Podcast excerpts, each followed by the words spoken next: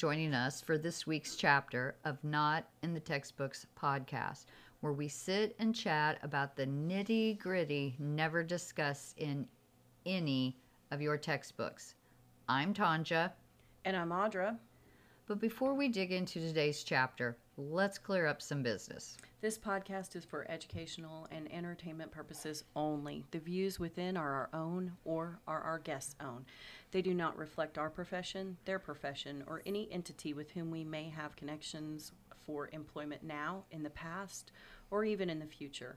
If you need medical attention, advice, or care, please seek your own personal medical practitioner, not our podcast.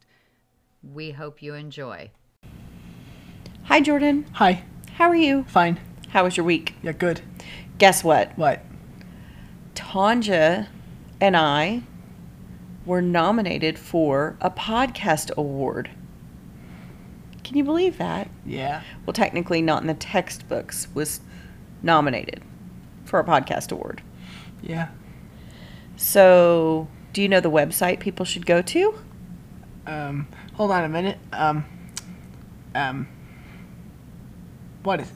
What is it? What do you think? It's a podcast award. So, what's the name of the Podcastawards.com. podcastawards.com. That's right. They go to podcastawards.com and they vote for us in which category? The healthcare category. The health category. That's right. So go to podcastawards.com. There is a blue box midway down that says register to vote. You click on that, you enter your info, it takes you right into the voting. Vote for Tell 'em Steve Dave in The People's Choice. Vote for Tell 'em Steve Dave in comedy. Vote for Plodding Through the Presidents for history. And then head on down and vote for Not in the Textbooks podcast. Technically, they've got it listed as Not in the Textbooks for health. Thanks, guys. We hope you enjoy this chapter. Thanks, Jordan, for your help. You're welcome. Love you, buddy. Love you too, buddy. Hello. Hello. How are you? I am actually super fantastic. You're super fantastic. What a coincidence. So am I. See, isn't it great? It's catchy. Yeah, it can be. It sure can be. So let me So, Go ahead. let me get some things situated here. Okay, so good, bad, and ugly this week. Do you want to just jump in? Okay.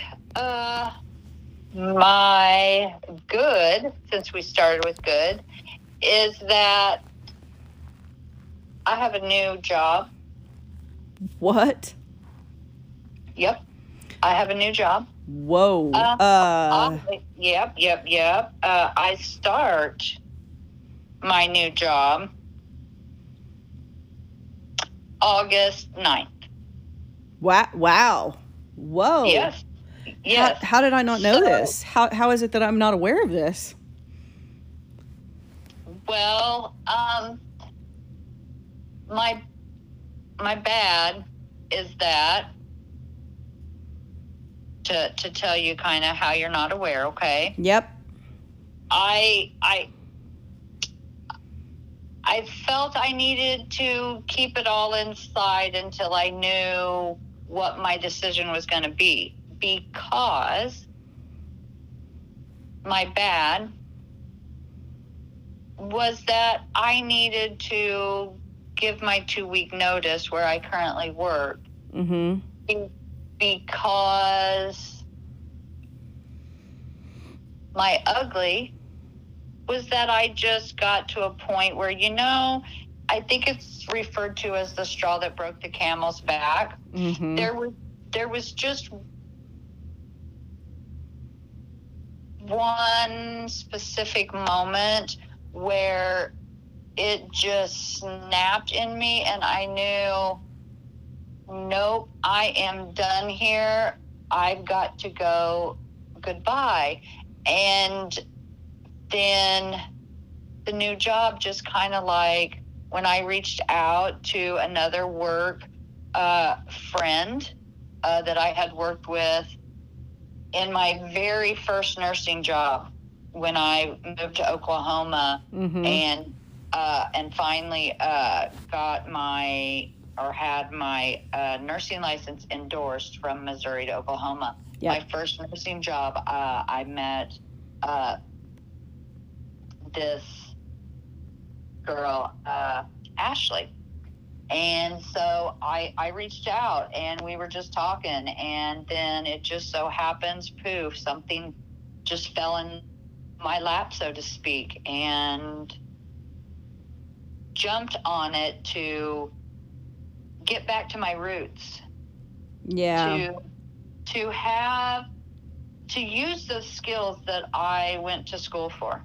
Well, good. I mean, you know, good. of- you know, some of the sorry to interrupt. Some of those skills I, I still uh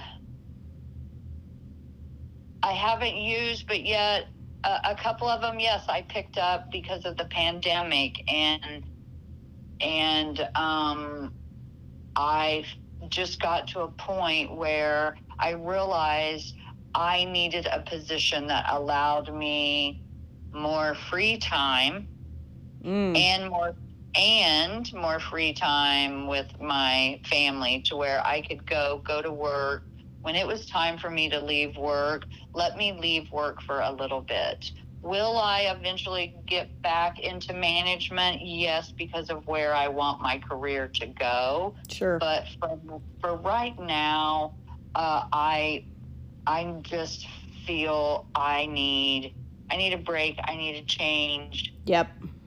Yeah. Good for and good for you, man. I hope it. I hope it turns out to be everything you need it to be. You know, it gives you a little breather, and like you said, when you walk away, nobody's gonna call you, and all the things that come with, you know, being basically on call twenty four seven for an entire building. So good.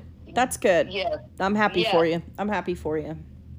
Thank you very much um you know i'm i'm a little nervous because i will be on a skilled unit which Yeah. i love don't get me wrong No, it's just a change. Any kind of big change like that is scary, scary, scary. and there will be some skills that um, I when was it's been a minute since I spiked an IV bag. Oh, it's so fun though. Ah, ah. You know when the IV pump like isn't working, but the IV still needs to go. So now you need to calculate how many drips per minute that that you Mm, need to set your flow. I mm. haven't had to do that for a minute. So Yeah, but it's like riding a bike. I'm just sitting over here going, I haven't had to calculate a drip in a long time because we use a lot of CADD pumps. But mm, just mm, mm, makes my heart happy.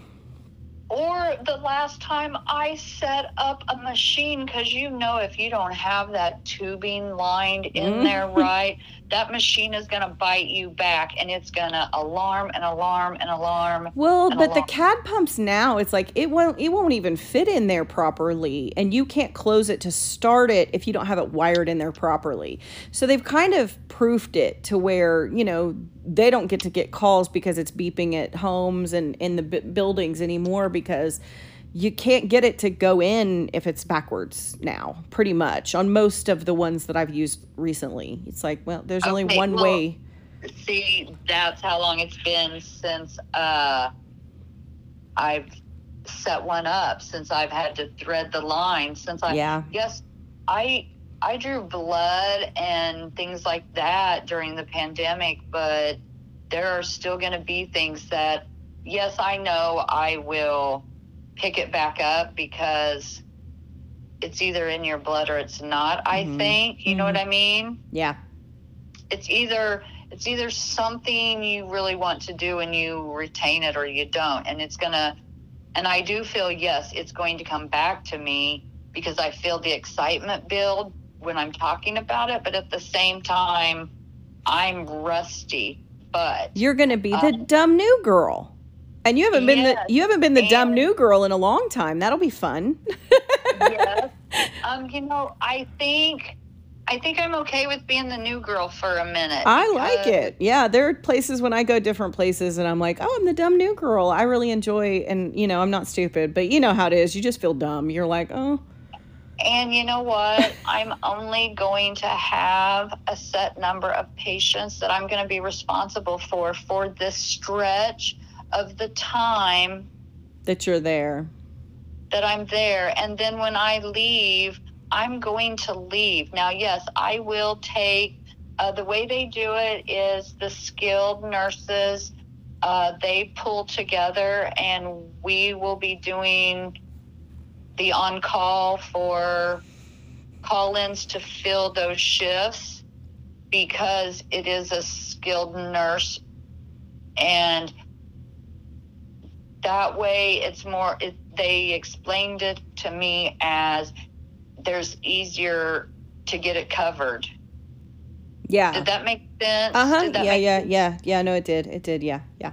and so we decide how the on call like rotation goes um, and it's really just up to us and i said well could you please like get a note out there that i think i like one weekend every like if there's six of us what every six weeks every five weeks whatever even once a month at least you can schedule around that and if Mhm. you decide to pick up an extra shift or go in for someone then here's here's some chair here's some crushed nuts sprinkled on top of everything you get so much per hour extra just for being on call Nice.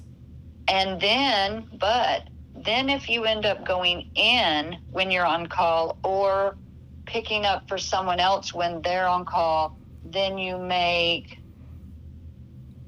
so much extra for that. So there's more incentives. There's also a bigger pool of people to pull Help. from. Yeah, yeah. That's good. That's good. It's very good. So, yes, so sorry to take up so much time on that, but yes, I am excited and also nervous for uh, just getting back to my roots. Sometimes you just need you A need to do that. That's important. yeah, you need a reset. Sure. Yep. Yeah. Good. So do do tell me your good, bad, and ugly. My good is that last weekend, as soon as we finished recording, I left and um, went. Oh yes, you went to a party. Sorry to interrupt you. No, I did. I went to a party. Um, I went to a party for a friend from high school who moved to Florida, then moved to Utah, and now is back home. Yeah. He is a hunk of Oh. a little hottie. Yeah, and I don't is. little. I mean, he's a big, huge mm, hottie. Mm-hmm. Yeah, Robbie's Yeah. Robbie knows. Robbie knows he's beautiful. Um, yes. I can see that. I can. I can see that. And he sh- and honey he should honey he should he absolutely should so it was so good to do a little welcome home party with him and that was actually at a house of a friend of mine two friends of mine they're married now um, and they they actually just recently like in the past I don't know. They may, they may, they may like. I can't believe you don't know how long we've been married, but um, it was in the last Yeah. five, seven years they've gotten married. Um, but we went, we all went to high school together. But Richmond, so Ri- awesome. yeah, Richmond, and there was one other person at the party, Mary um, Ketch, who's an artist. She shared our show before, um, and her art is amazing. So you guys go check out Mary Ketch's art. Um, but Richmond and Mary, we were sitting around, we were talking, and Mary had already left, but I was talking to Richmond, and I was like, you know, I, I was thinking about this the other day. You know, when you start to have, when you go back in your memory as far back as you can go, and you start to realize that you're an actual person, like you start to conceptualize that you're an individual, separate human when Right. you're a baby, and you start Yeah. like, I have a hand. Oh my God, this is a hand. You know, you, but memory isn't formed then. And so then you have memories starting at age, you know, sometimes five or six, sometimes seven. Yeah. Um, I don't have a conceptual memory of my life without those two humans in them. Like I've known them that long. Right. you know like we, we went to kindergarten together they've always been in my life and so there's something f- interesting and freeing about being with somebody who you know knew you then knew you through the ugh, uh, of- you know and then somehow you guys remained friends until now you know like these are my friends for forever like i don't Yeah. i don't know what my life would look like if they weren't somewhere around where I could just like I could text Yes. him now and be like, "Hey, me and Jordan are coming over to swim," you know, and be like, "Come on," you know. So it's it's that kind of thing. So it's just so nice and to be around my friend Angela and Ben and just all of them. You know, there were people there that I haven't seen in forever um, from high school, and you know, Trisha. She's such a beautiful soul, and she's an introvert, but she was there, and I'm like, the next day I was like, "Are you exhausted? Did we wear you out?" um and so and then like you know Tyann Doan if you have children in the area that need dentistry she's a genius Dr. Doan. Um and it's just that kind of stuff just being around those people that just oh such good energy and vibes and like just chilling and sitting outside. It was such a freaking nice ass night. There wasn't any wind. It wasn't too hot. It wasn't too cold. And we just sat out there with our feet in the pool and you know drinking and talking. And oh my god I haven't done that in forever and there were a lot of us that were actually there that the last time rob came into town for christmas before the pandemic really hit we all got together at christmas time in 2019 and we're all sitting around staring at each other going we made it through like we made it through guys Right. and right. and it was like that night was such a fun night too when he was here and and then to have mo- all of the people that were there that night there the other night you know again and then some other people adding to it. And it was just so nice man. It was great. It was really really great. Um and then the next night the next night guess you're going to be jealous. Guess who i got to actually see and hug on and love on and see in person I don't know. miss b and tim both of them Aw, They're- awesome. they're back and i was went to a birthday party for um jordan's babysitter family friends um her the mom wendy the daughter julie and then a couple of other friends of theirs and we had a little little barbecue and and hung out and um it was fun it was it was just fun to see them um How awesome. So- yes. and I then- knew you uh, had two parties. You were going to be quite the party girl for i the was i was i was i was I like was happy for you. I wanted you to let your hair down, so to speak, and just kind of have what I got by giving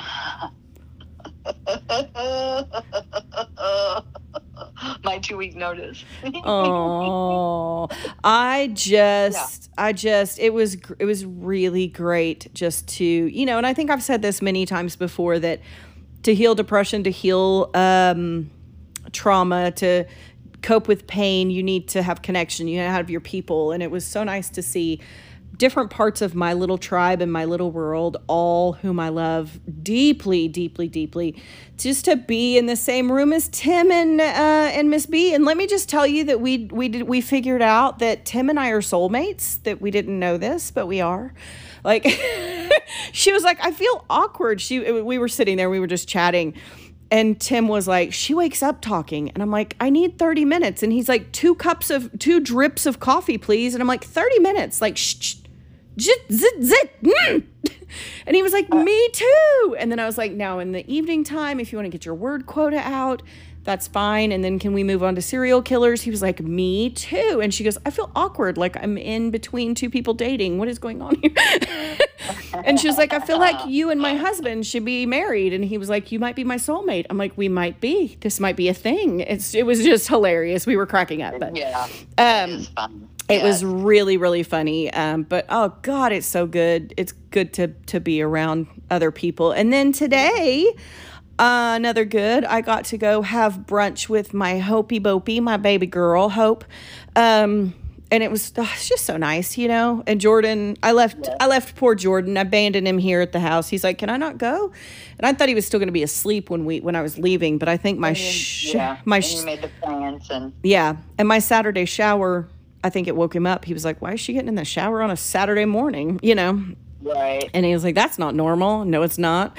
Um, I'm more like a Well, it's good to know that you're unshowered when you uh when we get together to record. I'm usually a bath on Saturday night kind of girl, you know. So I was like, I broke the I tradition. know. I'm just teasing you. Me too. Hey, at least I don't show up smelling like I cover up the stench. Um, but anyway, sh- it wa- Exactly. Exactly. We yeah. yeah. So anyway, we kind of so we had brunch and we got to talk and it was great. And I did I did extend the offer to her that you know we would love to have her on the show to chat sometime. And Oh, yes. and she said Most sh- definitely. she's gonna get back to us on that and maybe some Saturday. So that's that's coming in the works, peoples.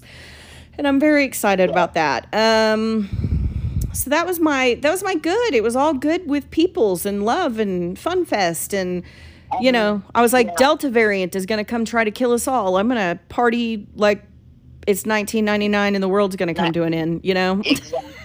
Yes. Yes.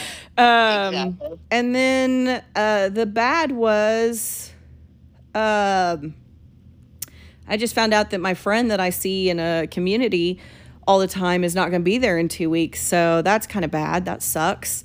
Um but you know, but there is there is some comfort, you know, because as much as I am excited, there is a sadness too because I've been there for four years Yeah. and during the pandemic it did hit us uh, in the first part of November and the administrator and I we were the med aides, sometimes the CNAs too, as well as carrying the load of our own job descriptions. So there is a lot of love still there in that building for, for me. You know what I mean? And yeah. so it is going to be hard to to leave.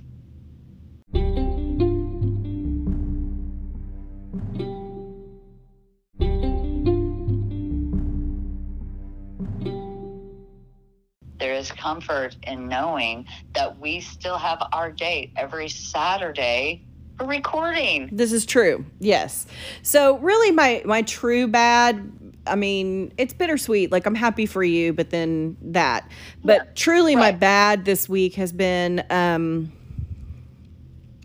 with the requirements for documentation related to Oasis and home health and community based junk, typically I do a lot of uh, weekend work on the computer. And um, I chose to have a life last week, which means this entire week I have had this monkey on my back of like, you're behind, you're behind, you're still behind. Hey, guess what? You're behind.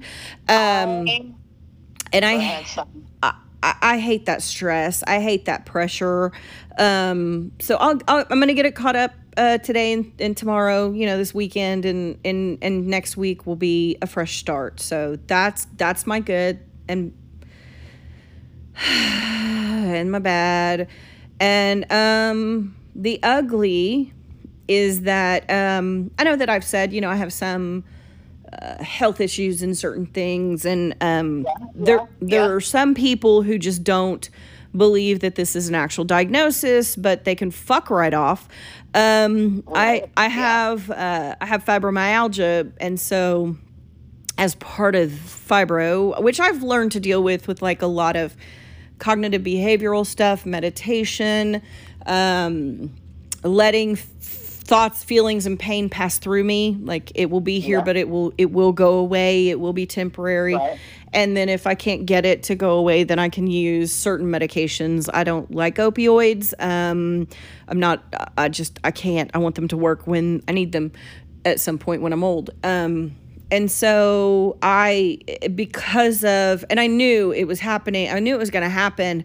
The first party I attended, because I, Oh, s- you're I, not thinking about anything that you're doing other than you're enjoying yourself and you're having a good time. And man, I can't believe it's been this long since since we've I've seen you. these we all people. got together. Yep. and- yeah. And at one point, I moved from inside the house to outside the house and put my feet in the. I need to interrupt you and apologize for the clawing that's going to be heard at the door. Yeah. Um, that is probably Clyde trying to get in. Mm. So I apologize. Nah, no worries. Go ahead.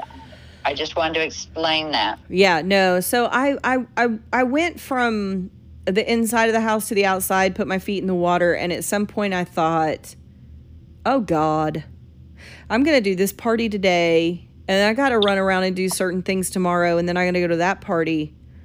Uh, there's not gonna be recovery time for this. There's Nope. nope, no recovery for this.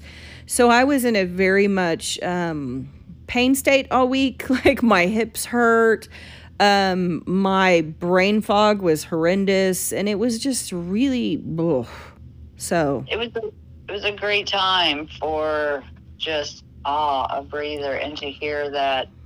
Yeah, someone. It's just well, it that was a- stimulation. It was a week, man. It was a week, and but but I have been saying that for a while, thinking, yeah, it's been a week, man. I am so tired of hearing, man, it's been a week. yeah, and I mean and it was. that, and that feels so. When I say it, feels so. I could feel it inside of me, just Cringing. pulling at me and dragging me down, and so. I I really I have released that.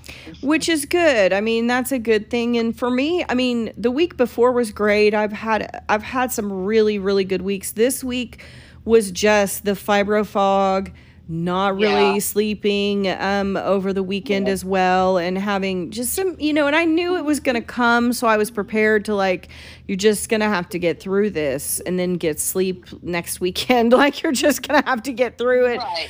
But there were a couple of I'm- there were a I'm couple of nights there were a couple of nights this week that I literally sat down like usually Thursday I had a wall of being around people and having cuz I know my my my my mental capacity and my give capacity and like when I've hit the wall I've hit the wall. And I hit that wall probably Wednesday or Thursday. And I think I went to bed one night at like seven o'clock at night. I was just like I can't do anymore. I have to go to bed. I have no more left brain power physical power or anything else. And there just sometimes I just have to do that and move move through it and just deal with it and cope with it. And so it's been this weekend's been better I'm not I don't feel like I'll I'll recoup this weekend. That's what I'm saying, and and we'll be all caught up. And next week will be a beautiful week. That's kind of how me having to make that change happened. There was just something on, you know, really it was, I believe it was Tuesday. It just, boom, happened. And I was like, no, I'm I. I'm shocked by I this. Like can't- I'm, dumbfounded. I'm done. I I came back from my dad, uh, my stepdad, Mm. passing away while my husband and I were on vacation. Mhm. Then a month later, my mom passed away. Then boom, COVID. Then and it seems like there's just keeps being this. I don't want to have all of those ties pulling at me. Now, don't get me wrong. I I'm there are still going to be days that I'm going to leave work going, damn, What that the- was a day. What the You fuck what I was mean? that? Like what the fuck was that? Yes. But I'm not going to be going in on my what's supposed to be my free time to make sure documentation is done, assessments are done. I'm not going to be woke up in the middle of the night to try and shake off my stupor because I finally went to sleep or now that phone call is going to keep me up an extra hour because my brain's going to keep turning into you know with my insomnia because now I got woke up because I, I I've got to make a decision on a resident's care right then. Mm. Uh, I'm I'm not going to have that, and that feels so wonderful. Yeah, the thought of it, the idea of it. Yeah. Um, that kind of takes me into what I thought we might talk about today, Sure. which we have not talked, which we haven't talked about, which is um, grief. Yeah, we we haven't really talked uh, for the la- really in the last probably a couple of weeks. It's been hit and miss because we've both been so bogged down, really, with just respond, you know, stuff, Fucking sucks. responsibilities. Respon adulting is shit, people. It's a scam. It's it fucking It's- sucks. it's- listen, if we have any young listeners or any uh, listeners who have children and their children hear this, hello, listen. You're in this big fire up your ass to grow up, be an adult, have your own place, make your own decisions. I'm here to tell you that is a cult that is trying to make you believe that stay a child in your parents' house as long as you can. If they try to kick you out, grab a hold of the door frames, dra- dig your heels in, make them let you stay there. And listen, adulting- listen, if you're- adulting sucks ass, and it's not a clean hygiene ass. I Oh, mean, it's def- it is a bad. sweaty ass crack with disgusting hairs yeah. and dingleberries and gro- Yeah. exactly. I just shave, so it doesn't matter for me. Yeah. I'm kidding. TMI, Kind of. TMI, TMI. Um, so I thought we'd talk about grief. I thought we would talk Uh, about oh, grief. oh, oh. Yeah, it. I mean, there are stages to grief, and no, I haven't looked them up, but you know, that denial, bargaining, uh, you know, uh, There, yeah. There's five. There's the denial is first. It didn't, it's not happening. then there's the anger. Definitely. Uh, bargaining, like if you will just make this person come back, I'll never do this again or that again or, you know, any of those. That, that, that bargaining, yeah. Yeah. Um, And you I, know, kn- I, I, I can't remember the fourth one. What's the fourth one? You know what? Hang on, because uh, And then I know then you move to acceptance. And let me just tell you that it's a spectrum that you can be angry and bargaining and in denial all at the same time. And then you can move to acceptance one day and then you just grab it back and you're back into anger. And um, Yeah, it's not. Um, I don't. Oh, I was so wrong. We have a choice. Um, because I am reaching out to our good friend Google, and one place it says there are seven, another place says there are twelve, and oh, Jesus. I would, I would see how, and now that I'm reading, glancing at the seven, I can see, yes, there are seven for sure. I haven't looked at the 12. I'm going to glance at those. Then- They're two, I, I only see seven, and I think they're going back just using another version of maybe one of the previous seven. So, um, the seven emotional stages of grief are usually understood to be shock or disbelief, denial. Denial, bargaining, oh, guilt, Mm. uh, anger, depression, and acceptance slash hope. Okay, I can see that. Now, I'm not sure what the hope is. Is hope that you're going to hope that you get to see them again one day? Is that where the Mhm. hope is? Yeah, or the the the thought that at least they're not suffering anymore is sometimes a hopeful thing to think. Or it got like when my friend Kenley, who I've known all my life, um, passed away from breast cancer. Fuck you, cancer. I hate you. Um, I got to a point one day where I remembered how much fun we had. Yeah. Hang on. Hmm.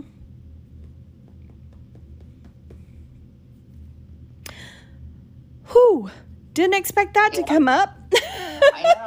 It's, it's funny. It's funny how something just grab you. Ooh, um, how much fun we had and how much we laughed and all of the things was more than the sadness that, that she's gone. Um, and clearly, I will never get over it. I will never get over that. Ever. You just don't. No, no. You don't. And um, people who are like, well, it's been so long. Aren't you over it yet? No, fuck you. I'm never going to get over it. Thank you very much. No. And And and and normalizing this you know like all of a sudden i'm crying about it again normalizing talking about it like i reach out to her mom all the time and i'm like hey i went by this egg roll place and i thought about kinley today or i had wontons so i thought about kinley oh hey it's her birthday this sucks love you guys you know? And people think oh god if they're not thinking about it don't bring it up. Honey they're thinking about it. Right. and at You least know, they at least they know that somebody else cares that somebody else remembers. Um, the grief that I'm in right now, of course, is from my stepfather, and my stepfather's isn't as complicated harsh, Compli- complicated my stepfather had five, I think, maybe four heart attacks. I mean, three of those were within two years, even though it had been a while. He he was he was older. He had it. My my mother was an exact exactly exactly to the day a month after his. Now. I knew her life without him would not probably be long. I knew because she's my mother, and there are going to be people that when they hear this, they may not like hearing this. Uh,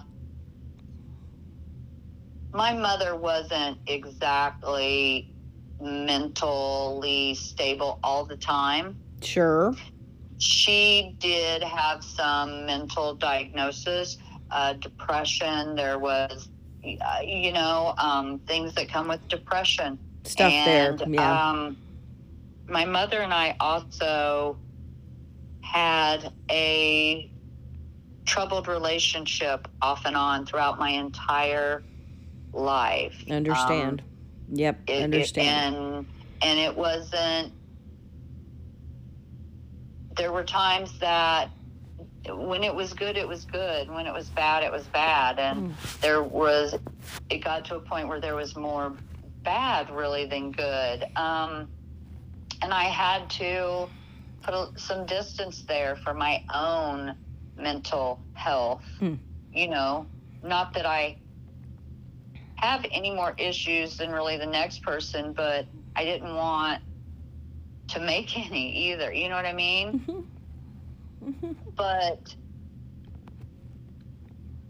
but with her passing, that does not mean, even in the troubled times, it didn't mean that I didn't reach out to her. It didn't mean that you didn't love her I didn't love her any less, um, or that her passing was going to be any easier Mm. for me to accept um, and and and move through, you know. And I had basically in her sickness because her and my stepfather did pass away with uh, being COVID positive. So it was during a time where you couldn't get in to see them. Um, my last conversation with my mom, she couldn't respond. Um, I think she did respond though uh, when she, you know, increased heart rate and things like that. A little, uh, uh, uh, Physical change. physical change, um, but it was through a tablet, through video. You know, it wasn't me sitting there holding her hand, telling her. Right. You know, um, I had to say everything I needed to say through a computer. Uh, the staff, though, at the hospice house, they handled it magnificently. But to come back, I had two weeks off during her sickness and her death. And then I went right back into work. And Under COVID restrictions and pressure. Ugh. yeah, and it's So I don't even think you've had a whole hell of a lot of. to allow you have to allow no matter what you feel and can set yourself up with what your responsibilities are what you have to take care of what you have to do Yeah. Allowing yourself time to go through each and every one of these stages And then back, and then back, and then forward, and then back to them again. deserve the time that it takes you and and and the and the space that's Yes. needed. Yes. you're not going to it's not like when you go to work and you you make your to-do list because i am a carry a clipboard around with a to-do list and i have to mark it off or highlight it or something when it's done you know what i mean I know you're I- so type A, and I'm so type whatever is at Z at the end of the. I mean, I am like my- not. as, as you will see, and it will help you, uh, and uh, it, it, it will help that my calendar, it is color coded, hmm uh, personal and work. Yes, I am that person. But the stages of grief are not like a to-do list where you go to one and then the other and then the and poof you're done you're going to bounce all over and you're going to have a combination Yes. of all, All of, of the sometimes. things, Grief, yes. there is no time there is no er- it's it comes with a wallop comes with a wallop of emotions and we i mean and and that's the thing is people i've noticed this like trend of watching like if i watch tiktok videos or reels or certain things with listen to certain podcasts uh, for you know like advice podcasts from oh the love drive for example love that guy you know um, and and a lot of people are like how do i get over feeling you know like oh i was kind of infatuated with this guy and he's moved on with this other girl and i feel sad. How do i move out of that? And it was like don't. Like stop trying to stop we need to stop not feeling the feelings. Feel the feelings please. Feel them. Allow yourself the opportunity to feel everything you're feeling because you deserve to Mhm. have those feelings. Acknowledge them. You can't work through them and past them. No. If you don't acknowledge them. Hey okay i'm sorry i'm going to share something with you i mean uh, the first step in most supportive 12 step type programs for addictions and hello? to be able to make some kind of plan to move through it or don't even make a plan you cut out really hard. You said the first step in what? The first step is acceptance. Yeah. you have to you have to accept where you are in order to either a be a planner and make a plan on how you're going to move through it or be a non-planner and just grab the seat of your pants and fly through. You know what i mean? I You- do. you have to get your ground.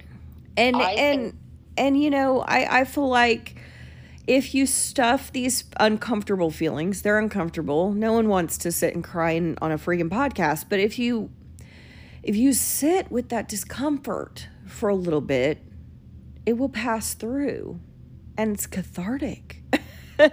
You know then it's otherwise it's going to be stuffed into you and you're going to have disease disease something it's going to come out one way or another. growth in your comfort zone and that can fit in so many aspects. Yep. And there is another thing someone said to me once this person was uh, one of my ad- administrators uh, in an assisted living facility that I worked in years ago. She said to me, because I am, yes, type A, and I am high strung and Mm-hmm. I am me.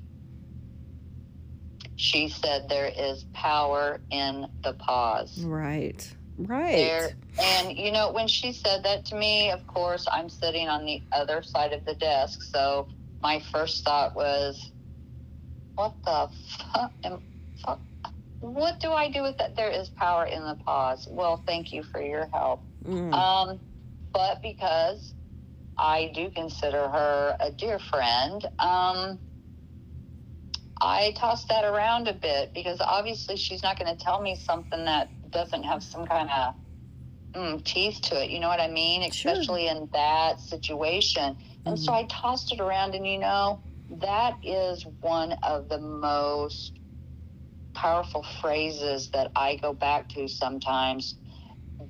There is power in the pause. You you have to take a pause to just allow yourself whatever you need at that moment when you are going through grief. And it doesn't matter if it's eight months, a year, uh, 10, 15 years, tw- 20 years down the road, if you have lost someone dear to you, there is still, when you're 90, there is going to be uh, still something that shoots a memory that will grab you if you have your memory. But no, even in someone with dementia, sometimes, now I'm getting off the grief just a minute, but sometimes even in dementia, that's why there can be uh, agitation or certain feelings with a caregiver because you remind them of something or something triggered a memory or so yes even with dementia you have memories that are going to pop up and there is no time on grief um, yeah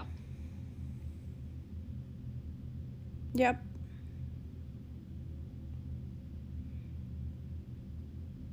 Good. um, sorry I, I had to take a pause um, and i'm trying to look and see what these 12 stages are Yeah. and they're not real it's it's not really stages it's more 12 steps in grief process Ooh, that's interesting. What is it saying? And grief is yes i agree that yes grief is a process because you have to move through it you cannot oh, you can try. you- You can try. well and okay I mean, let me rephrase that because you can and there are people unfortunately who have done exactly this and i myself uh, have done that before where you stop you get stuck in certain stages Ugh. and Oh, and yeah. so you you don't want you just want to visit them you don't want to stop and pay rent and You don't need to move in. there. No, you don't Um, need to move and- in. No. Okay, so what? I'm cutting you off. I apologize. Uh-uh. I think that um you know, for me, people that are part of my spectrum of grief, um I feel I owe their legacy, my living a full life, a happy life. Um does that make sense? yes, yes, yes. Um, and yes, I got but I also do understand those people who, for just a split moment, think, I don't know that I can do this without you, and I want answers. And the only way to get them is Join you on the other side. to join you on the other side but then that also then brings in whatever your creator is if, if you may have one whatever you believe then then you get trapped because wait a minute, life is precious, and you're not supposed to take it. You know what I mean? You're not Oh, supposed to take it sure, yeah, and I. I think I guess I I, should I have said it that way. I know, I understand the kind of pain that people are. I mean, that level of pain. Oh, I can't even imagine living a life where you feel like this is so painful that if I could, I'd need to stop it. And this is the only way. This is the I- only I way to make it end, you know? I can honestly say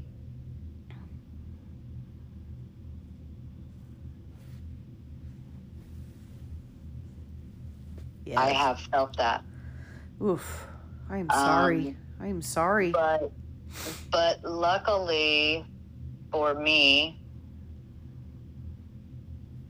and yes, my faith I was able to make myself see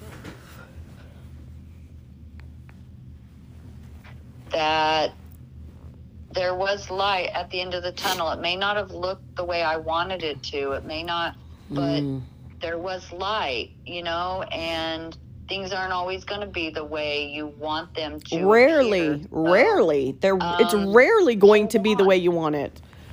hold on, hold on. I'm too much. I'm too much of a little scrapper uh, to, you know, um, when I feel I need to be. And sometimes I just, you got to remind yourself, wait a minute. No. Wait a minute. This is not bigger. This is not bigger than me and all that I am. Mm. And and I carry I carry them and their legacy. As long as I'm alive and I remember them, so are they. well, but I Like if people I don't believe, knew. if people don't yes, believe in and yes i've done that and i knew i've known of course oh my gosh i consider myself fairly smart Yeah. um, maybe not always book smart i may have to read things a few times but i do have a lot of street smarts Mhm. i feel um, which is good and bad but it's hard Um, my biological dad passed away many, many years ago. Mm. I had an amazing stepfather who raised me. my gosh, he was a fabulous man. Now he he was not um, the stepfather that passed away a month before my mom. Okay. She uh, had been married a few times. Uh, but the man that raised me, yes, I was able when he died. I was able to spend the last six of his, the last six hours of his life with him. Now, he was not able to respond to me other than tear by tears when I talked and said certain things. Mhm. So yes, hearing is the last thing to go. It is. Yeah, they've actually it done. they've is, done. they've done EEG studies on this. Yes. Yeah. Yeah. Um, but when he passed away, two days before Christmas, Mm. so you make funeral arrangements on Christmas Eve. Christmas is never the same. Nope. After that, no matter how many years it is, um, I still had my mom. I still had the man that she was married to and had been married to for years. So, not that Gene ever took the place of my stepdad, who I never considered as a stepdad. He was my dad. He raised me. Yep. No, no disrespect to my biological dad, but he raised me. He was there every sniffle, every time I needed him. Even when he and my mother got divorced, he was disabled from the railroad, and he fought to pay child support on me Yeah. too because I was just as much as his daughter as my brother. Matter of fact, he had me first because I was older. Um, with my mom passing,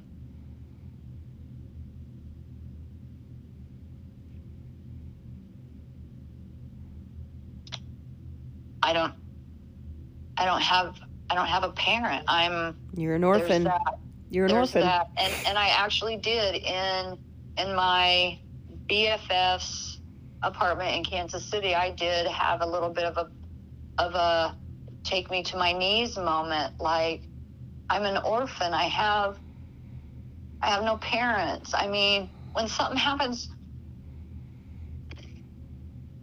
you want to call and tell your mom or your dad, and now I now I have neither. But wait a minute, I had to green light that Mhm. Because I'm not an orphan. I do have parents. They have just passed away and I I still have those memories. And And- and every lesson they've taught you, right? And like now and and now you know, I fought for years not to be parts of my mom. mm, that you know uh and Oh, now I that know. she's gone yeah. it, it was very hard for me for a little while to look in the mirror because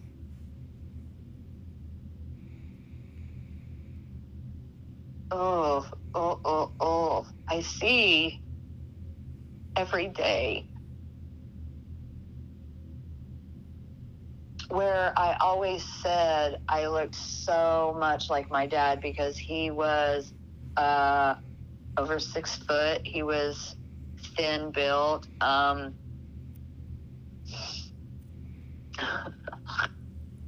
he was a toothpick. Yeah. Uh, he was he was a very thin built man. You know. Mhm. Um, my mother, on the other hand, was five, maybe five four, five five. Mhm.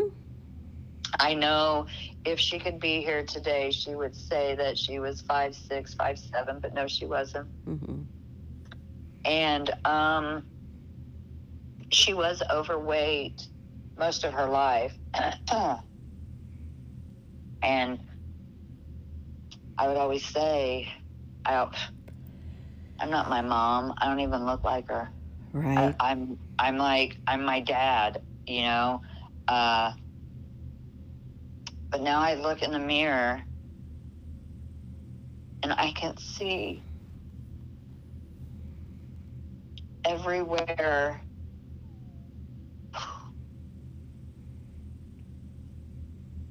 that I do have her. And so uh,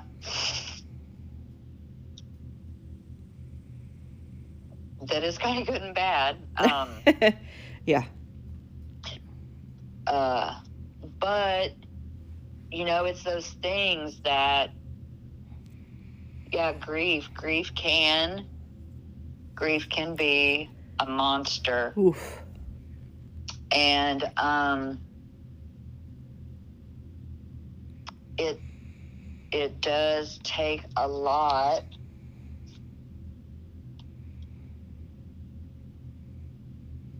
to move through the process. And it says here, here are 12 steps in grief process. Okay, hit hit us with it. Let's see. Recover from a loved one's death requires more than time. No shit. Exactly. I'm like, really, we needed to have that as number one. Yes. Um, because people don't realize that. Like my grandfather passed away in the late 90s. I'm never going to get No. over that. Like my Mhm. grandmother died in kindergarten. I'm never going to get over that. Now I- I'm I am more accepting of it. I am, you know, I see a cardinal and I'm like, "Hey granddad, good to see you checking Right. in." You know, those things and you do move through to where it's easier. Most days I can talk about Kinley without bawling. Not today. Right. Um so, right, yeah. right, right. it's Uh, more than time. Is universal. Grievers are distinctive. Yeah. Shock initiates us into mourning. Grief causes depression. Grief is hazardous to our health. No, it's not. Grief- Grief is not hazardous. I'm- what? It causes distress, yes, but hazardous to our health. I think not grieving is hazardous to your health. Yes, but I could also see where reading this differently, grief is hazardous to your health because if it gets to the point where you can't carry yourself through that rut Yes. on your own, Yeah. do not be afraid to go to your doctor and say, not that I have, but I'm using it as an example because it's my Oh yeah. Oh right yeah. Yeah. go to your personal physician and if you don't have one go to the nearest i don't know urgent care clinic Or or there's them. online places that you can go to to get a script. Like you can go oh. online to, you know, not BetterHelp or not like Talkspace, but there is one out there that you can get a psychiatrist to write you a script if you need. So, and and it you know and sometimes sometimes your primary care physician may feel comfortable giving you a light antidepressant to see if that with and i'm sure they're going to suggest or they should some support groups there's all kinds of recovery groups recovery groups are not just for alcoholics or no. no. um, uh, people who are uh, addicted to anything, something, anything, sex, uh, gambling, food, any of that. food, um, But you can unhealthy, toxic relationships. I mean, there Ugh. are recovery groups to everything. You can Google anything in the world, and you can go to you could call any local hospice and say when is your grief support group and you could attend even if Ooh, your loved a one Good one. Thank you. Yes. Yes. Most most hospices have a bereavement. Oh no no no no no no no. That's a COP. Every single solitary hospice has a bereavement group. It's a condition of participation. They don't get licensed unless they have a bereavement counselor and a, a chaplain that does bereavement. Period. It is a condition of participation. It's a cop. So yeah. Um, it says grievers need to know they're normal. What's that? What is normal? Please somebody define normal because that seems to be a cycle on my washing machine and my dishwasher. That's it. That's it. and I'm not sure who who gets to say what normal is. I think what they're my meaning is what is your is way different than somebody else's. Oh yeah, you know? yeah, yeah. Like my Okay. My thing is like I'm an empath, so I feel and and and I also have tr- am a trauma survivor, so I feel feelings extremely big. Like I feel big Yes. feelings. Like I feel feelings more than and my daughter's very much the same way. My son is Yes. very much the same Me way. We feel feelings very big and we are okay with that. Like it's normal for us. Other people don't and it's not like I'm a whoa like I'm a dramatic uh drama queen when it comes to that. No, I just feel the feelings even in a room I feel feelings. I feel them big. Like I think we're more maybe like uh like got a little bit of a sixth sense Yep. about certain things. Like we pick up we're very or at least I am very sensitive. Like if I walk into a room and there's First of tension. all- First of all, I'm not going to have my back to the room, and Mm. I'm going to be able to pick up on a vibe of is this good or or bad. bad. Yeah. Uh, and there are times there was a place in Jamesport, Missouri. It's an antique shop, and they have a room in the back that Where they I murder? with Where a group of girlfriends, and I could not cross the threshold. I was like, uh, nope, that is bad, negative juju feeling. I, I can't go near it. I'm sorry. Y'all have fun. I'll look around out here. And they even tried to like pull me in and tell me, mm, sorry, I cannot do, no, bye. No. Yeah, I'm the same way. No. I, I yeah, Uh-uh. the same thing. It's almost that, but but I think what they're meaning is like know your own baseline so that you know when you're too low or too high or too like maybe that's what they mean. And what you're kind of like what we've already said, whatever you're feeling, that's okay unless really, well, and no, I can't say unless because I could see there are times that, yes, uh, I was going to say, unless you want to go hurt someone.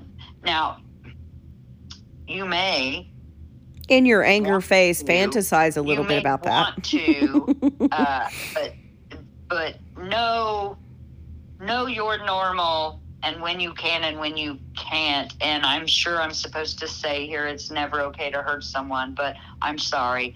Uh, we can make that a whole different topic for another Well, recording. okay. There are so times when I think it's okay that I'm I'm probably you should just plan on I'm going to hurt you. yeah.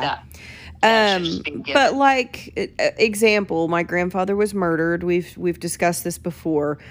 Um, it is okay to be like super angry that it's still considered unsolved and they're not working on it. It is okay for me to be like, you know, the frustration that's there. I kind of am accepting of that fact because they pretty much know who it was, but it's still unsolved. I'm it's okay when we were there to be I was more um this is so sad that he had to end his life you know his life had to end this way um, my mother's son was angry to the point where you know he was ready to shoot the face off of a guy at 7-eleven you know if you could convince me that that guy is the one that did it i'd shoot him right now.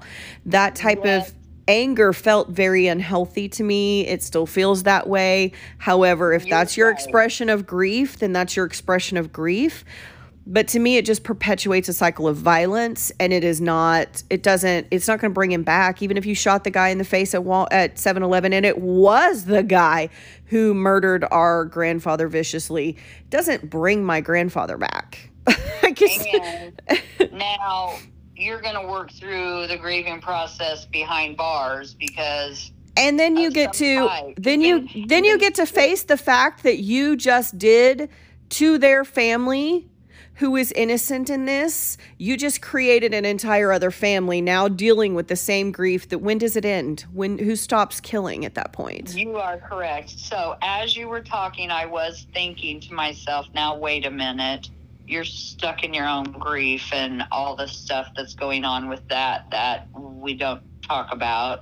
Um, because you know, there's sometimes when there's a death, then you have all of the drama that goes with it. Mhm. Um, mm-hmm because death does crazy stuff to people and Woo, families, does it. and yeah especially if there's any kind of money involved. Um, and it doesn't even have to be money; it could just be anything. It just it's grief makes people do crazy, crazy things. So What I used to- I was saying, you know, I could see where there are times that yeah, hurting somebody would be okay. And first thing that came to mind was, yeah, you hurt my kids, my family, uh, then it's on.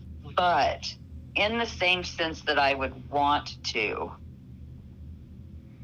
chances are I'm not going to because I they're not going to truly be worth me getting my own life affected in that manner because okay, you're going to go to jail yep. for hurt you're now you're going to you know uh, affect your life in such a negative negative way that is is that worth it? And the answer is no so yes you may want to call you know to hurt someone but no okay then the other stage or what it says is I'm sorry, I had to reload because it says see more, see more, and I'm trying to see more. Okay, we said recovery, recover from a loved one's death requires more than time. Uh, no you're normal no, you're normal. Okay. Grievers suffer guilt feelings. Well, duh. yep Uh, grief makes people angry. Mm, yeah Duh. Mhm. Emotional upheaval characterizes grievers. I don't really understand that. Okay, I'm gonna have to. say that again what I'm gonna, and then I'm gonna have to read what it says underneath it. It says emotional upheaval uh-huh. characterizes grievers. oh i could see that you get a little dramatic you're not at your best you're not at your Yeah. best So here's what it says: A loved one's death disrupts, which yes, now it explains it in the first sentence. A loved one's death disrupts emotional balance. The variety and intense intensity of feelings seem overwhelming, other grievers and counselors can help us interpret and deal with these feelings as we come to understand what we experience. Sure. We can find appropriate ways to ventilate our emotions and to channel them constructively. True. Yes. Yes. Yes. Mhm. Okay, number 10. Grievers often lack Yep. Direction and purpose. Mm, I could see that. You get distracted a lot because of Yes, it's so, so- overwhelming. Yeah.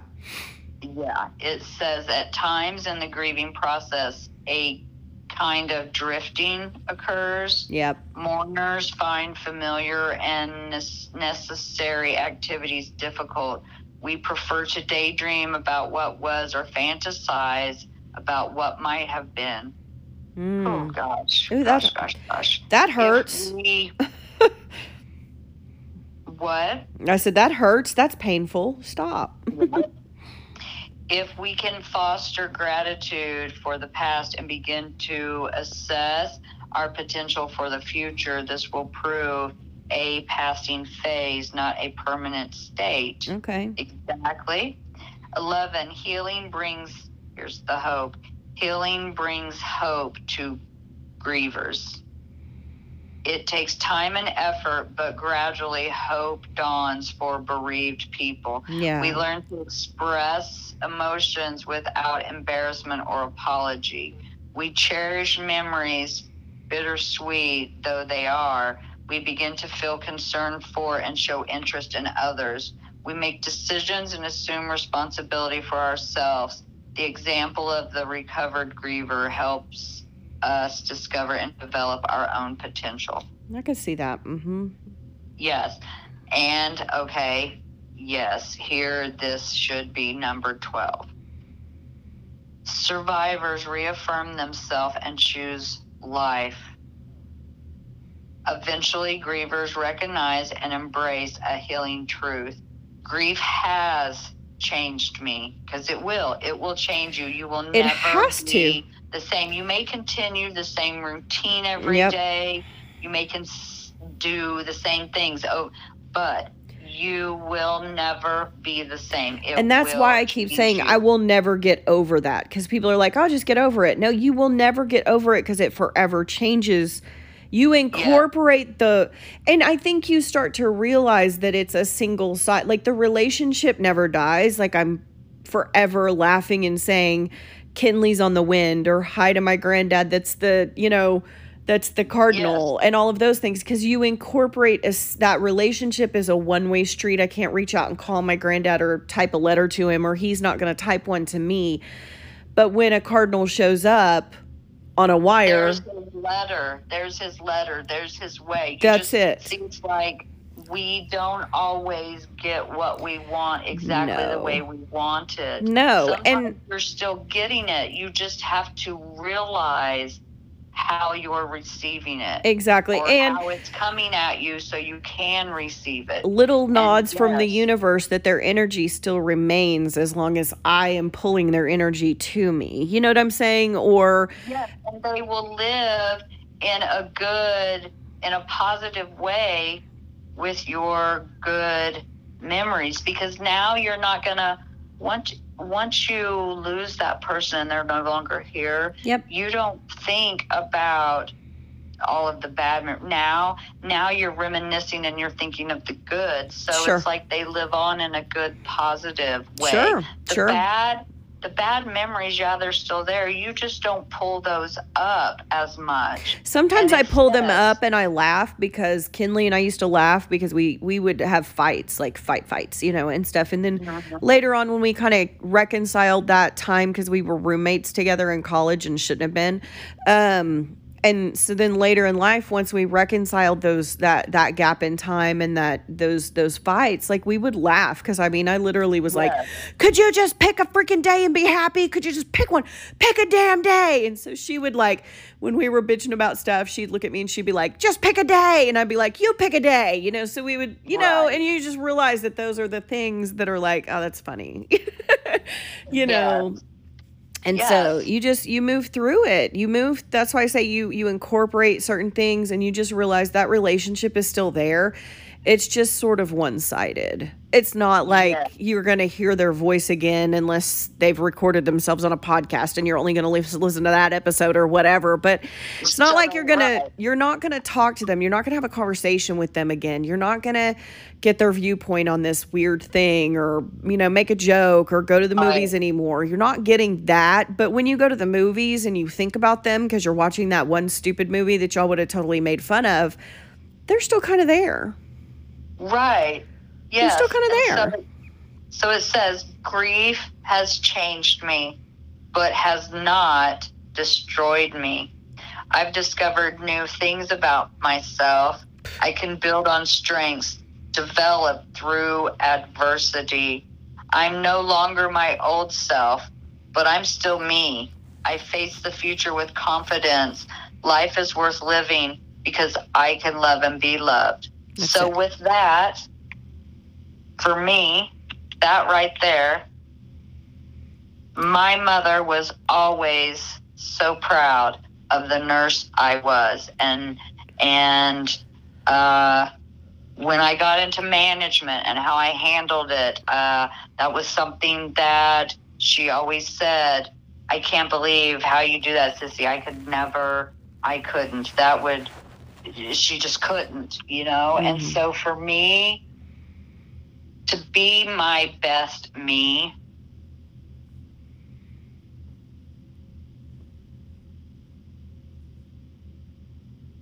that's how I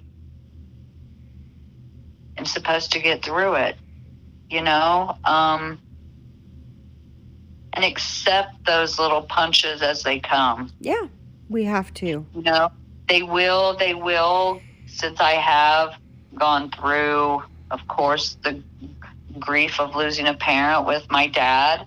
Uh, I believe it may be 14 years this year Hmm. uh, of his passing. So I have moved through and I have gotten to the point where I can talk about him and it not hurt so bad Yeah. that it makes me cry. So I know that I will get to that point and at Eventually, times, with and at times I can talk about my mom and it not hurt and not the last time I saw her through that video screen flash before me, you know? Mhm. Uh, you just you just got to keep moving through. yeah, There's only two choices. There's only two choices. You you keep moving through and you pick up your feet every day no matter how hard it is. And just keep putting one foot in front of the other. Or you lay down and you let it consume you that's it. That's it. and and you give in and you stay stuck where right you there. never move through. no, And is that really living? no, No. no. And doesn't doesn't the person that you're mourning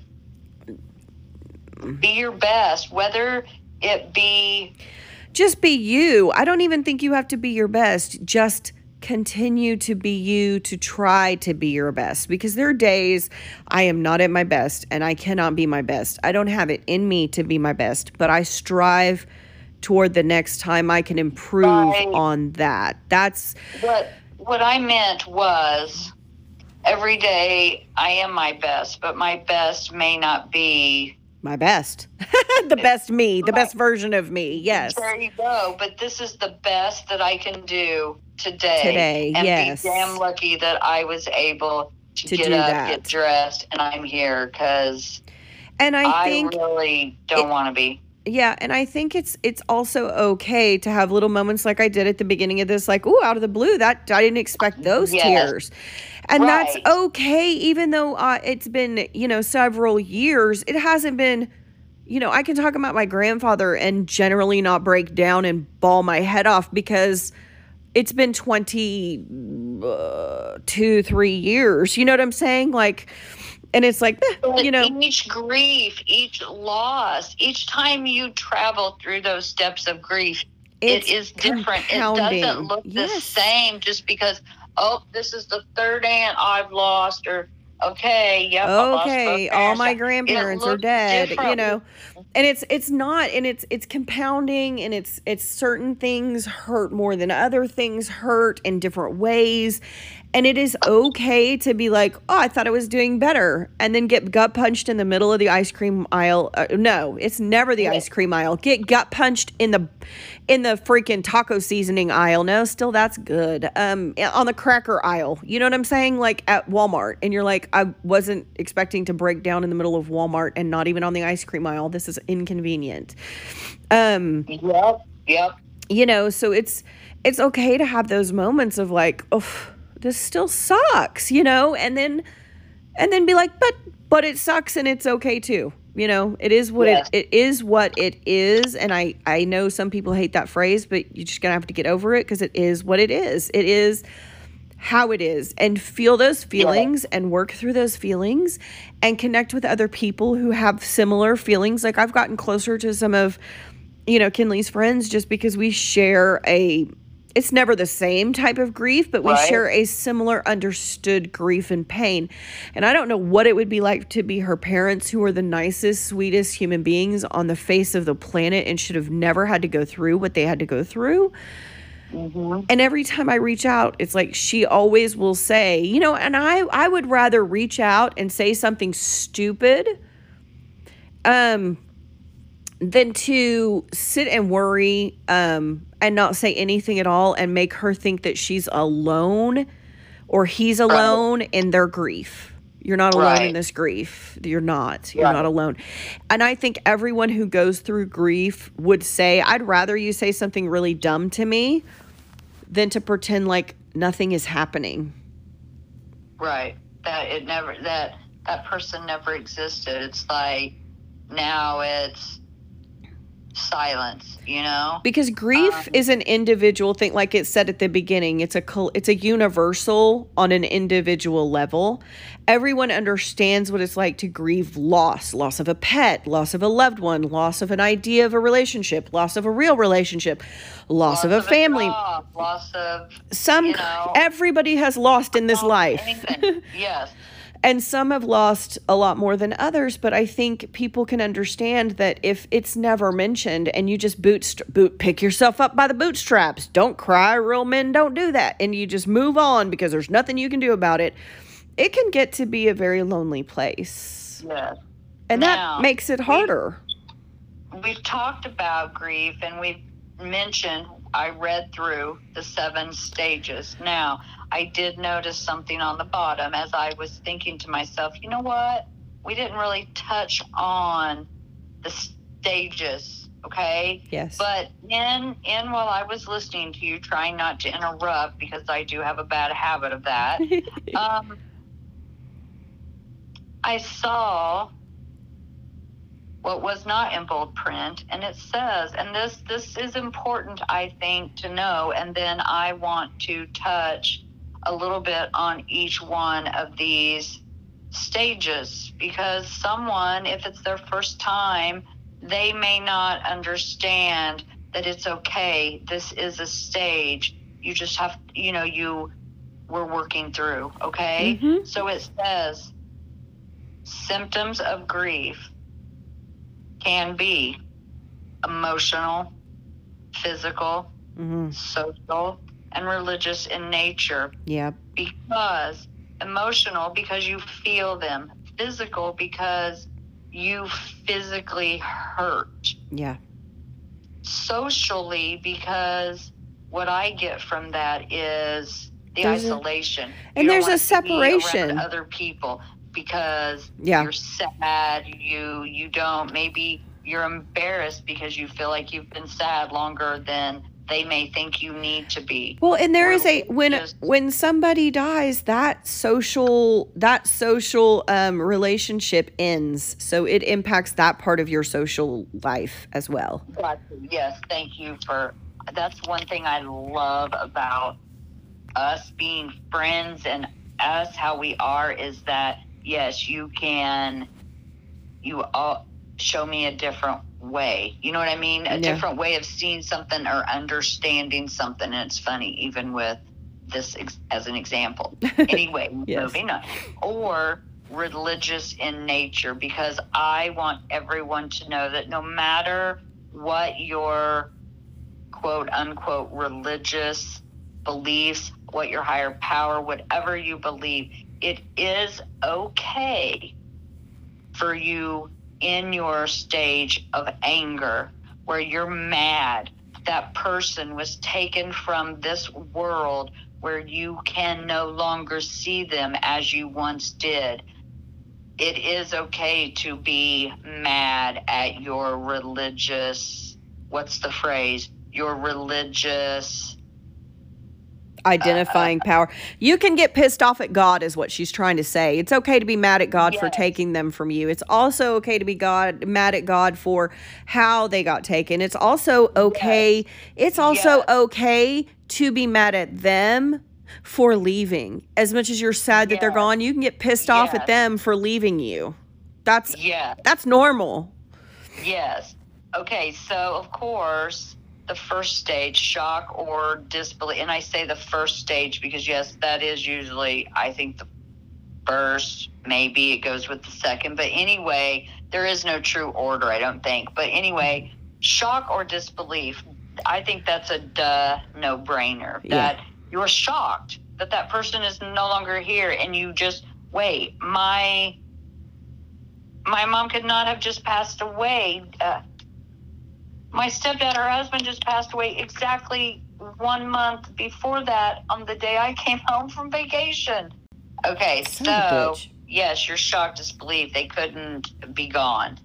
Denial, I think, kind of is the same there. Denial, disbelief, and shock. They're gone. They can't be gone. I could not have just lost that person bargaining.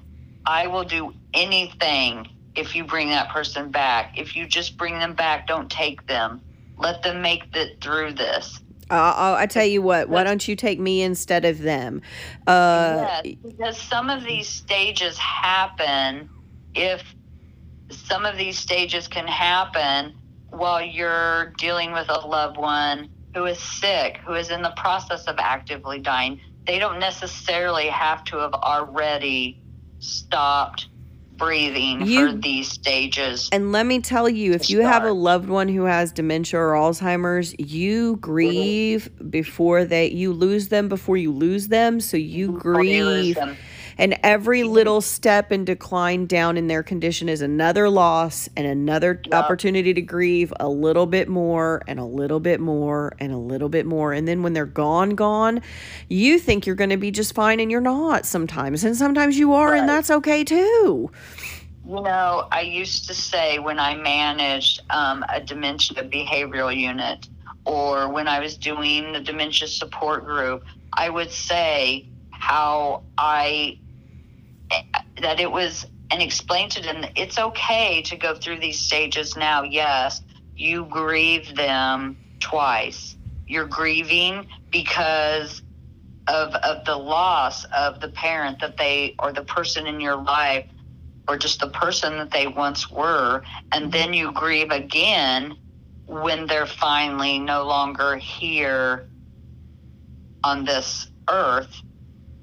Yep. Then, then yes, so we did the bargaining. You're bargaining, the guilt, the guilt that you're I- here and they're not. Right. I turned I turned she Kinley was older than me. This is my my big example of that. Kinley Kinley was older than I was.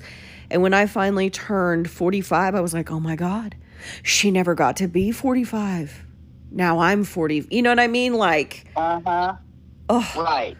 Yes. And and there was a little and I knew what was going on, but I was just like, "Oh, this hurts a little." Yeah. You know, like, "Oh, Yeah. she never got to be Yeah. here." like yes and and the question of why me yes. why them Yeah. why you know What do I do with that? What do I do with that? This isn't fair. And then the Right. anger of like, you hooker, you are always going to be younger than me now. right exactly And I know that I'm making kind of light of it and it's a little trivial, but it is a fact. It's this is really what happened to me. You know, like, oh, you know. So you got to miss all of this. You know, the wait a minute. Oh, I'm so thankful. I'm so thankful that she didn't have to go through COVID. And I am thankful that she didn't have to be here during the uptick in Asian hate. Like, mm. Yes. Uh, but I'd also like to talk to her about it. Yeah. So, Um, then then there's the depression, which uh, I think that's kind of a no brainer too. Except sometimes it may be hard and a fine line of sad and depression. Depression also has different stages, Yeah. and there is a stage of depression when, like we spoke and mentioned earlier, when it your depression is to the point that it is affecting your true functionality and your ability to truly push through the day well, please uh, please seek help if you ha- my my my standard line on this is are you still interested in enjoying doing the things that you typically like to do if the answer is no please speak to somebody Right. And it doesn't, I mean, it could be just a friend, someone that you feel comfortable with. Don't hold it in, vent it out. Don't don't make yourself a pressure cooker because uh, in case for anyone young enough not to know what a pressure cooker is, is a pressure cooker is, is an instant pot. It's come back remember? What? instapots. It's come back. Everybody knows what a pressure cooker is Yeah, but an Instapot, is it really going to blow up if you don't release the pressure? yeah people have tried to force it open and ended up in the emergency room with it blowing up on their face which is why people are typically scared to use it. Here's my here's my example. If you had a tea kettle just listened to a thing this week when and they were they were talking about tea kettling. If you had a tea kettle and it didn't have the hole to whistle the steam out it would explode. It's a bomb. Pressure Yes, cookers were the same go. thing. Yep. Don't don't get yourself to a point that you are that bomb and you're the person who's about ready to now go postal. Don't do that to yourself. or Don't. You or anybody else around you or- tea kettle Or yes, anyone else around you. Yep. Uh, because trust me, if you're going through these stages, anyone in your life, even if they didn't know the person you're grieving, they are truly walking through this with you. Whether you have friends, um, a significant other in any capacity, coworkers, whatever, they are walking through this with you. So truly, you are never alone. You may feel it, but you aren't. You aren't alone. Even even reach out to a coworker that you didn't think you had any type of relationship with. Just say, "Hey, man, I need to talk. Do you have a second? And just talk. Don't don't stay in depression. Remember all of these stages, and I haven't even read the last one yet, uh, but I'm getting ready to. All of these stages, they are a place. They are stepping stones they're a place to visit to help get you through the process of this journey. And you go back and forth. You can get to a point of anger and then guilt and then go back to denial. Like, no, they're not here. I'm going to call them on the phone real quick. And you pick up the phone to call them and you go, son of a bitch. And, and then the depression kicks in again and you just are frozen in that for a second. It can happen all in one day, you know? or you go or you go months and then you flip to a radio station and you hear a song playing oh, that you used to get in trouble for because you played it too long too loud you know and then you go back and forth in those stages Yeah. yes and then the last stage is the acceptance and hope hmm so now you've accepted that, yes, no matter how shitty of a situation it is, this did happen. That person is no longer here in that capacity. Yep. But there's hope that that person is going to live on through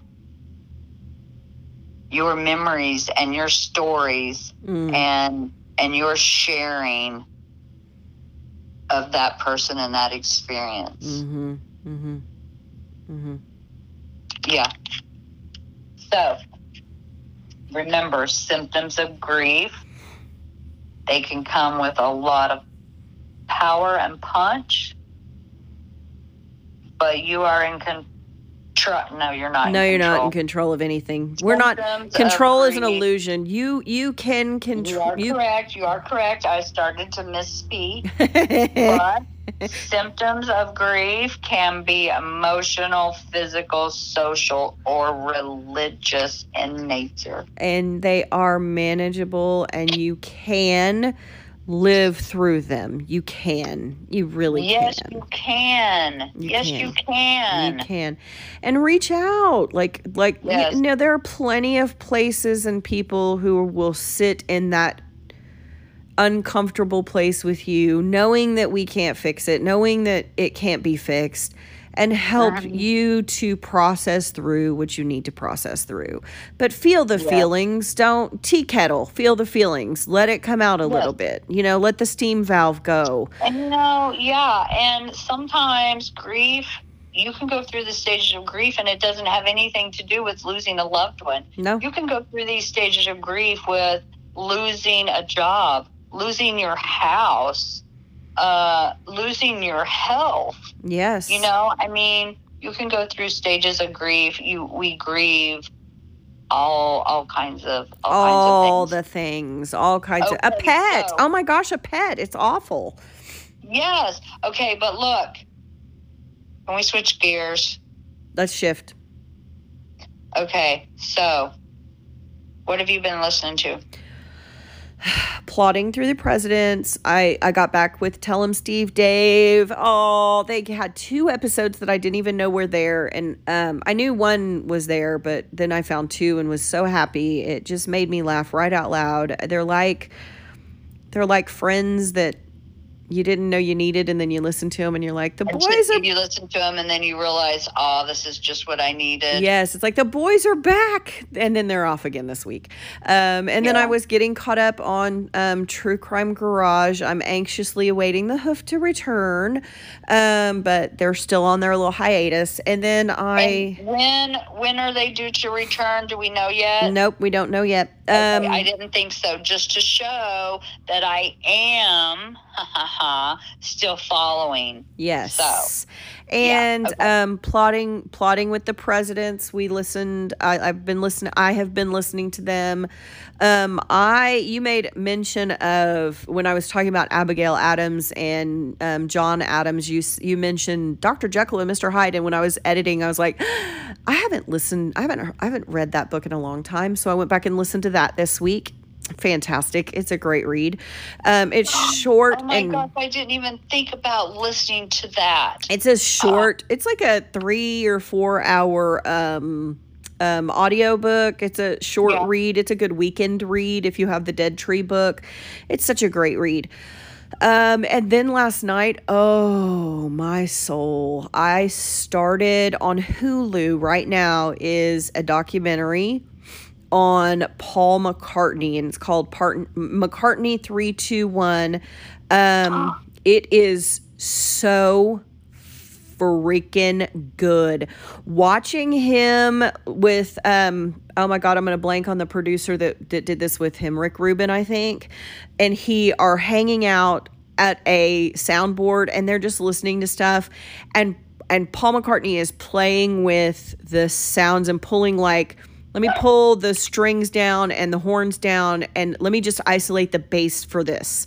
Listen to the bass Right. and then pull the bass down and then listen to these and he's breaking it down in ways and he and watching him do it and he just sort of gets into the music, you know, and he's like Right. and I'm like, he just it's it's like watching a genius at work. And watching a genius who loves what he does.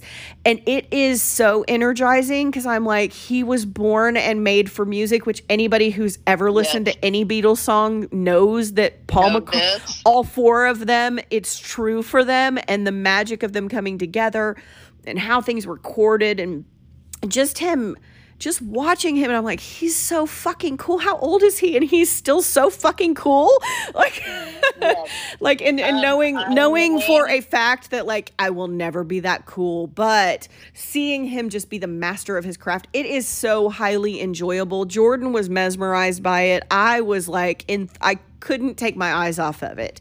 And it was so good. It was so good. So good so that's what I've that's what I've been listening to and it really brought back memories. I was pregnant with hope working as a waitress. Oh, the joys of single parenthood when you're too young. Um and there was a Yeah. girl there's a girl that was a huge Beatles fan and I love the Beatles. Who doesn't love the Beatles, right? Who doesn't? Yeah.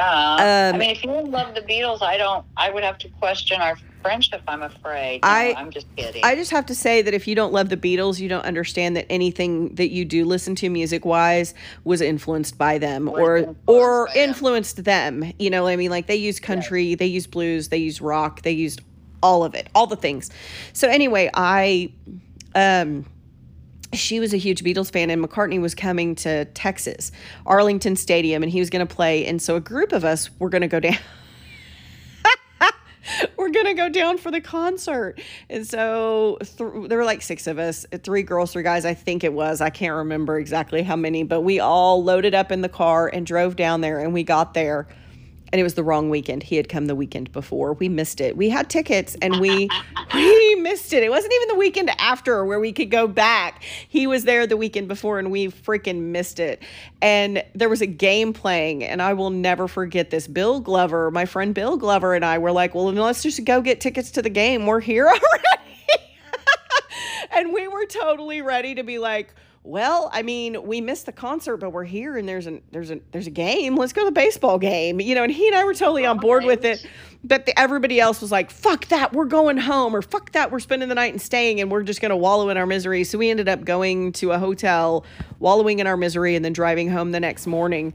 But uh, yeah, I was down to go to the game. I was like, "Well, we're here, and there's a baseball game. I mean, as well go go ahead and go into the stadium." We said we were going to the stadium. So I still every time I see Paul McCartney, I'm like, son of a bitch, one weekend off, damn it. I was one weekend away. One weekend away. ah so uh that would be an amazing concert to see. I have not seen him and I would love to. Ugh. Can you imagine? Uh, yeah, I think it would be fabulous. So if you don't have Hulu, a seven day trial, I would recommend getting the seven day trial and then if you want to cancel after that, that's fine. Hulu would just not cancel it. Yeah. yeah, Hulu would probably not appreciate my advice, but just to see this because it's so good. I can't even express to you. Just watching some, you know how it is when you watch somebody who loves Yeah, something. Yes. something and you just see the magic and you can just see his wheels turning and you can just see him you know, he just hops from the soundboard to the piano and he's so excited to tell these stories and it's so vivid in his brain and he just he'll play with that soundboard and he'll isolate something out that I'm like I'd never heard it before. And then Rick Rubin's with him and he's doing the same thing with some of the soundboard. He goes oh I never put that together. That's interesting. You know and I'm just like what the fuck? Yeah. you know? And it's just to see those two creative minds uh, bouncing off of each it's just it's a joy. It's just a joy i cannot explain. So Yeah. i also started watching on i watched um, a few episodes of dr death on peacock which is a fictional recreation of a really twisted fucked up story about how isolate uh, insulated doctors are from retribution in certain places it's based off of a podcast on the wondery network which you can hear it on any place that podcasts stream. So i recommend go i watched a few episodes of it and i'm like yep this story still is fucked up here in with christian slater and alec baldwin as it was when i listened to it. It's a horrific story. So if you want to just be horrified by real life story that happened. It was a doctor. Have you heard of this? It's a podcast called Doctor Death. Yes. And it's about a doctor in Texas, and he basically maimed and murdered his patients. And they think that he did it on purpose. They think he was a fucking sociopath. And he was able to move from hospital to hospital to hospital because they didn't want to get sued. I mean, I'm just deducing this. It's not really spelled out that way. But in my mind, the hospital doesn't want to get sued, so they don't want to admit that he maimed people at their hospital. So they would just let him go without the ability to come back. Like the hospital knew not to hire him again, but never reported him so that they didn't admit that he maimed someone in their hospital. So then he would just ah. go to the next hospital and then he would get a letter from them saying all of the all of his records and investigations are cleared. They've been taken care of. And so it never said he wasn't it never said don't do it. They never none of those letters would say that because then that would implicate that they knew he shouldn't have been doing it. You know what I mean? Like they knew he Yeah. they knew what he did. And so it's it's it's this weird thing of our litigious society and the insulation of the medical community. And it took two doctors fighting for years to finally get number one, his medical license revoked, and number two, for him to get prosecuted and jailed for the murder he committed. And it's just sickening. It's sickening. But I watched that too. But it's been a fun week plodding through the presidents. I'm still like slowly going through it because I don't want to run out of episodes because I love it so much. So Yeah. that's what I've been listening to. What have you been listening to? Um, still listening more to myself than anything else. That's a good thing.